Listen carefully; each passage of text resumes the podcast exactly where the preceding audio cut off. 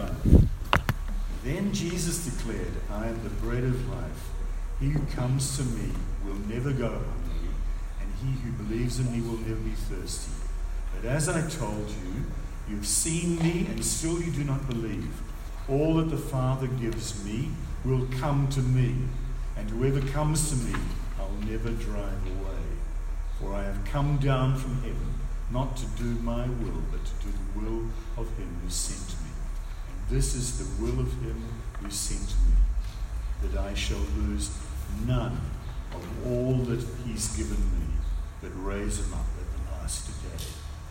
For my Father's will is that everyone who looks to the Son and believes in him shall have eternal life, and I will raise him up at the last day. And I'll refer to that verse, verse 40. At this, the Jews began to grumble about him because he said, I'm the bread that came down from heaven. They said, Is this not Jesus, the son of Joseph, whose father and mother we know? How can he now say, I came down from heaven? Stop grumbling among yourselves. Jesus answered, No one can come to me unless the Father who sent me draws him and I'll raise him up at the last day. It's written in the prophets, they'll all be taught by God. Everyone who listens to the Father and learns from him comes to me. No one has seen the Father except the one who's from God. Only he's seen the Father. I tell you the truth, he who believes has everlasting life. I am the bread of life. Your forefathers ate the manna in the desert, yet they died. And here is the bread that comes down from heaven, which a man may eat and not die. I am the living bread that came down from heaven. If anyone eats of this bread, he'll live forever. This bread is my flesh, which I will give for the life of the world. Then the Jews began to argue sharply among themselves How can this man give us his flesh to eat? Jesus said to them, I tell you the truth, unless you eat the flesh of the Son of Man and drink his blood, you have no life in you. Whoever eats my flesh and drinks my blood has eternal life, and I'll raise him up at the last day. For my flesh is real food and my blood is real drink. Whoever eats my flesh and drinks my blood remains in me and I in him. Just as the living Father sent me and I live because of the Father, so the one who feeds on me will live because of me. This is the bread that came down from heaven. Your forefathers ate manna and died, but he who feeds on this bread will live forever. He said this while teaching in the synagogue in Capernaum. You can find the, um, the foundations of that synagogue, or possibly that synagogue, in Capernaum today. So they know almost exactly where he stood, you know, where that teaching went on. It's amazing. This morning, um, you know, I'm preaching from uh, John 6, 52 to 59. I haven't been well all week, I'm sorry, and I'm still not well, so I'll just keep it brief, briefer than probably normal.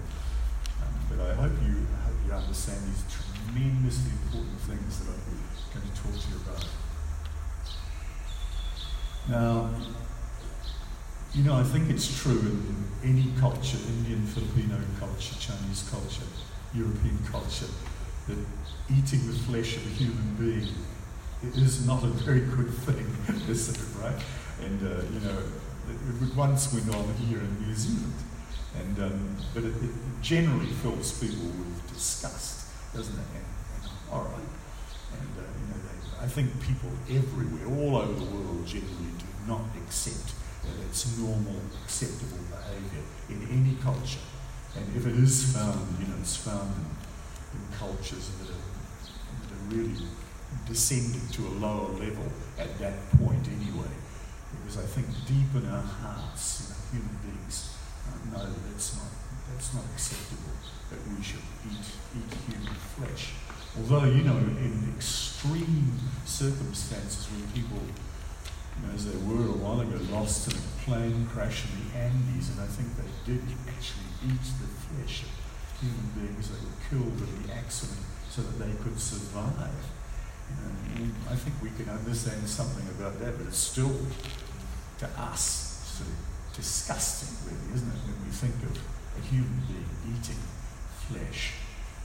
And, um, you know, when Jesus said this, he, he chose every word, didn't he? And, he? and he deliberately said it in this way to shock people and to make them carry the remarks away from the, from the preaching to their homes and, to their work so that they would think on these things and dwell on these things and try and understand what, what's really being said by Jesus. But it absolutely disgusted them because some people took it at face value and believed that in some weird way, you know, he was actually asking them to eat his flesh, drink his blood, which they rightly thought was disgusting. But there, you know, there was a division within his audience, and, and there were clearly people who, who didn't see it that way and who were trying to understand it in a different way.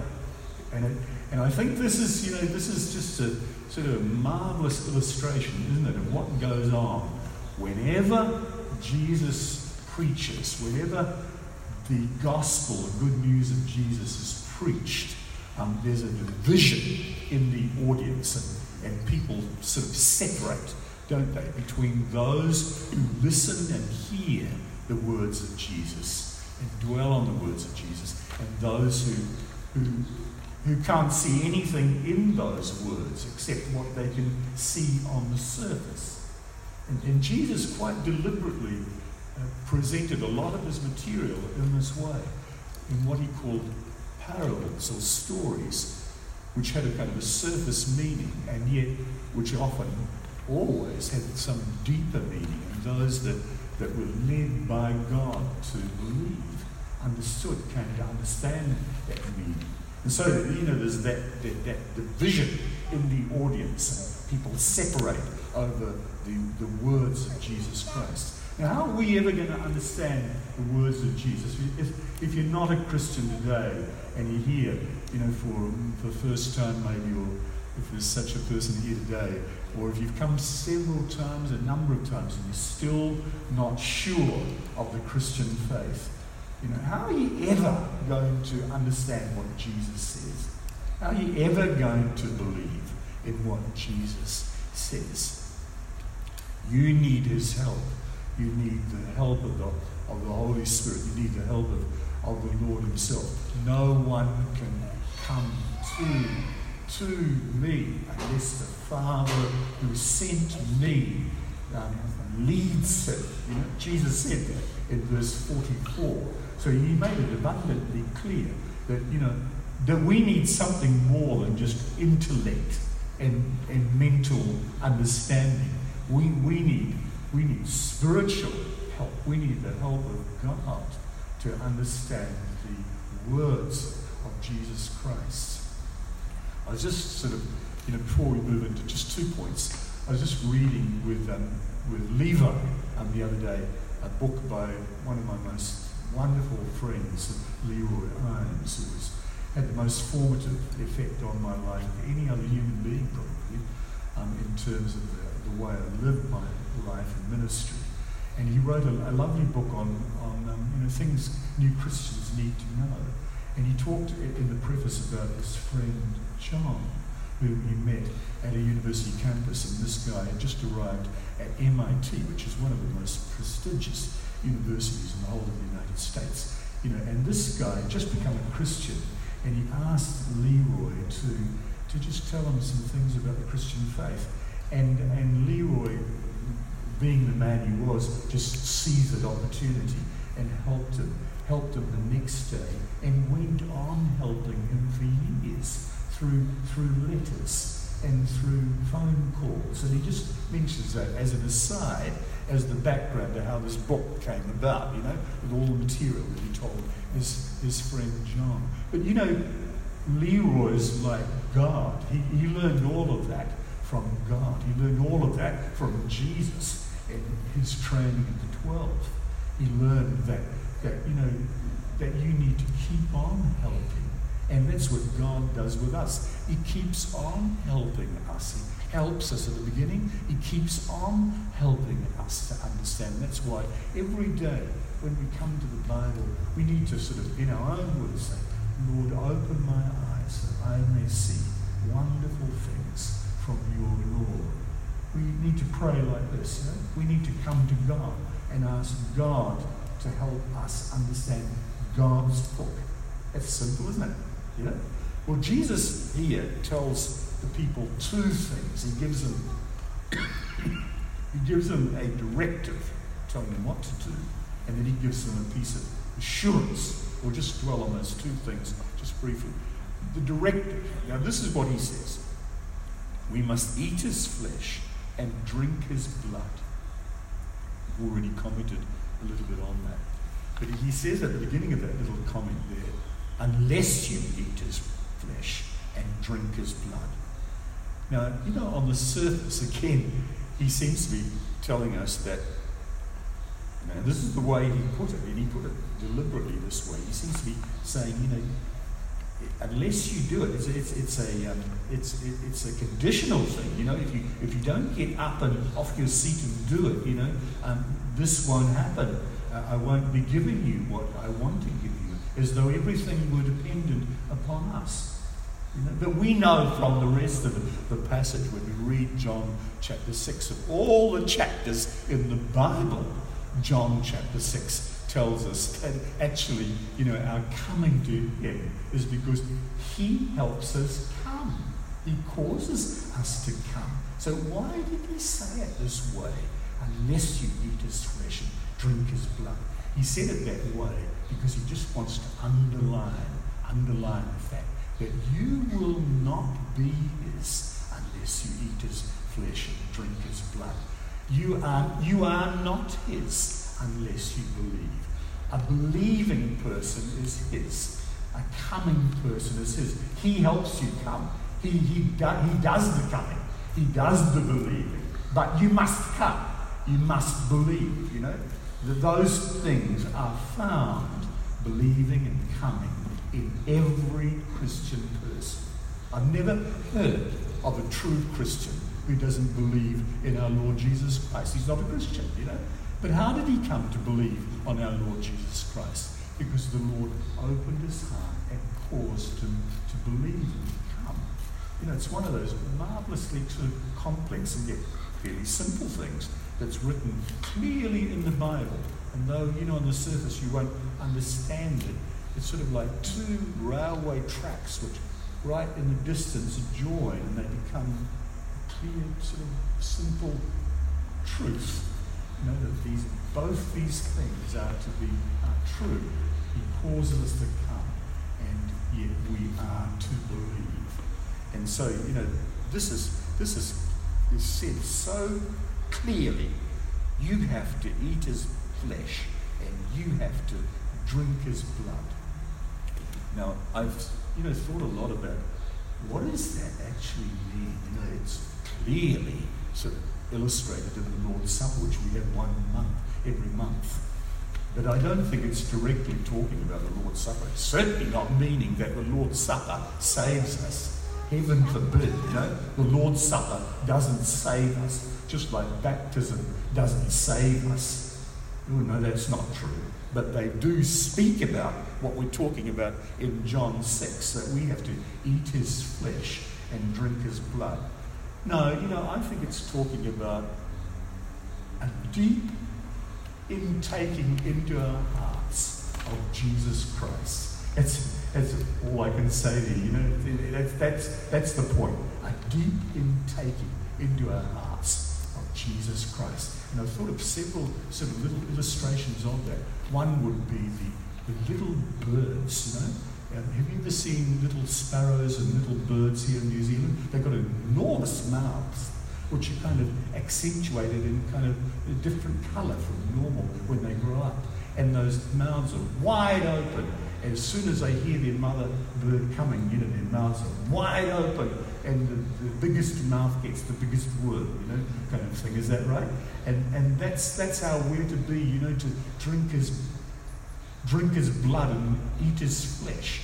And it's a bit like, you know, being in a room, stuffy room, and you rush outdoors and take great gulps of, of fresh air, you know, or or you're being locked up in a dark room and you rush outside and just face the sunlight with your eyes closed take all that sunlight in. And that's what we're to do with Jesus Christ. We're to, we're to take Jesus in and have him within so that he remains in us and we remain in him. And what we're taking in particularly is not merely Jesus Christ. If I said just that and finished it there, that's utterly inadequate because it does say, eat his flesh and drink his blood. And he's there referring to the most sort of violent aspect of Christ, his cross.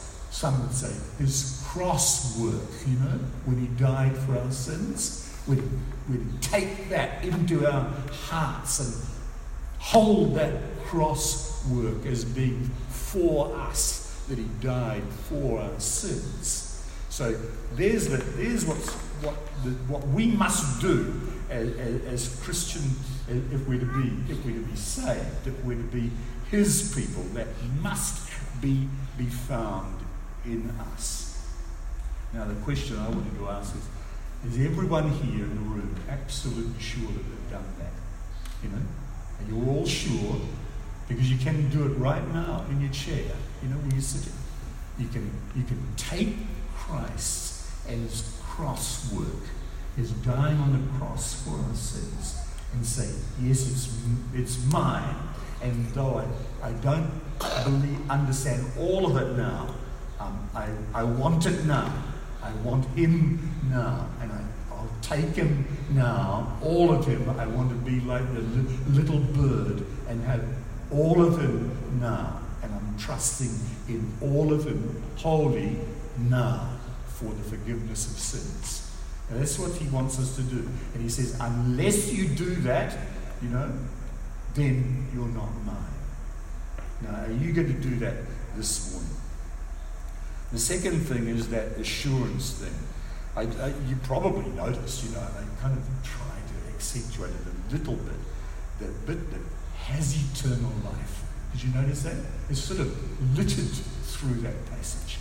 Has eternal life. He doesn't say it once. I don't think he even says it five times. He says it more than that, you know. Has eternal life? Uh, he wants us to be absolutely confident that if we have him and believe on his cross for the forgiveness of sins, then we have eternal life and he'll raise us up on the last day. Now, if you, if you know anything about me, and my wife knows me well um, when we, when we go on holiday, if I ever go overseas or any, any new place I've never been to in New Zealand, uh, I think if I'm in town, the two places I most enjoy going to, certainly the first one would always be a fruit and vegetable shop. I, I just absolutely love fruit and vegetable shops because they're my whole background and my family for many, many generations going right back into England. We had fruit and vegetable shops. So I love fruit and vegetable shops, but I also love bakeries. You know, there's a very, very good one, by the way, at, at Point Chev called Daily Bread. Have you, do you know that one? Expensive bread, but daily bread. But uh, you know, it's bakeries and fruit shops. Uh, they're just so wonderful. But you know, the sad thing is, and this is this is it's meant to be this way. It's meant to be that nothing on earth will ever satisfy you. That's, he put us here to learn that lesson, and we have to learn that lesson every day. That you'll never be satisfied with your clothes from America, you know?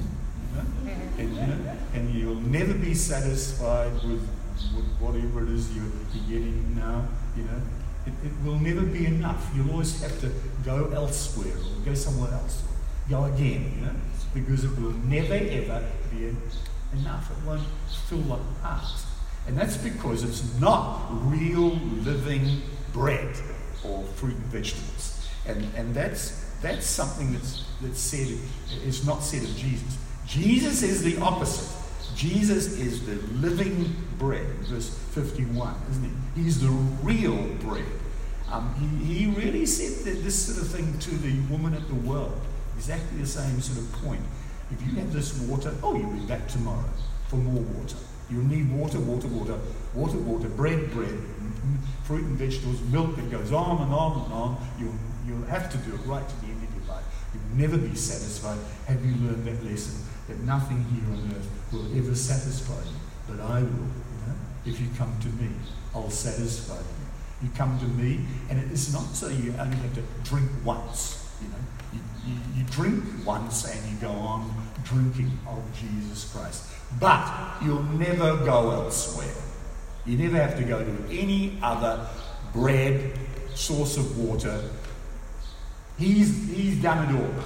He satisfies us completely, and we now, because of him, we live, we have everlasting life. Something we wanted, something that woman at the well, she thought, oh, wonderful, you know. I could, if I had living water, I, I could, um, I'd never have to come back to this well again and she had the kind of a wrong idea of what the water was. He, he was talking about something far more profound than the woman, the water from the well, from the tap, you know. He was talking about something that he gives, the forgiveness of sins and life everlasting, which when he gives it to us, satisfies us deeply, and we don't ever need to go elsewhere. And that's why over and over again in the text, he just says, has eternal life. And here's the question again Has everyone in the room believed on our Lord Jesus Christ? You have eternal life? Are there people here who are ready to come to me or hungry today and say, I want to be baptized soon in the name of our Lord and Savior, Jesus Christ? I want to come and have the Lord's Supper next time we have the Lord's Supper. Are there people like this in the room who want to do that? If there are, you should, you should speak to me. You should speak to Hanli. Because um, this is what Jesus wants you to do now. He, he's saying these things now because he wants effects in our lives. He wants you to, to do what he calls on us to do. He's not just talking to the air, he's talking to us to, to do things and to change things in our lives. So listen to me well this morning. Listen to Jesus well this morning. And I don't think you'll ever, ever forget that shocking phrase unless you eat his flesh and drink his blood, you have no part of me. You know? No eternal life. Pretty solid, isn't it?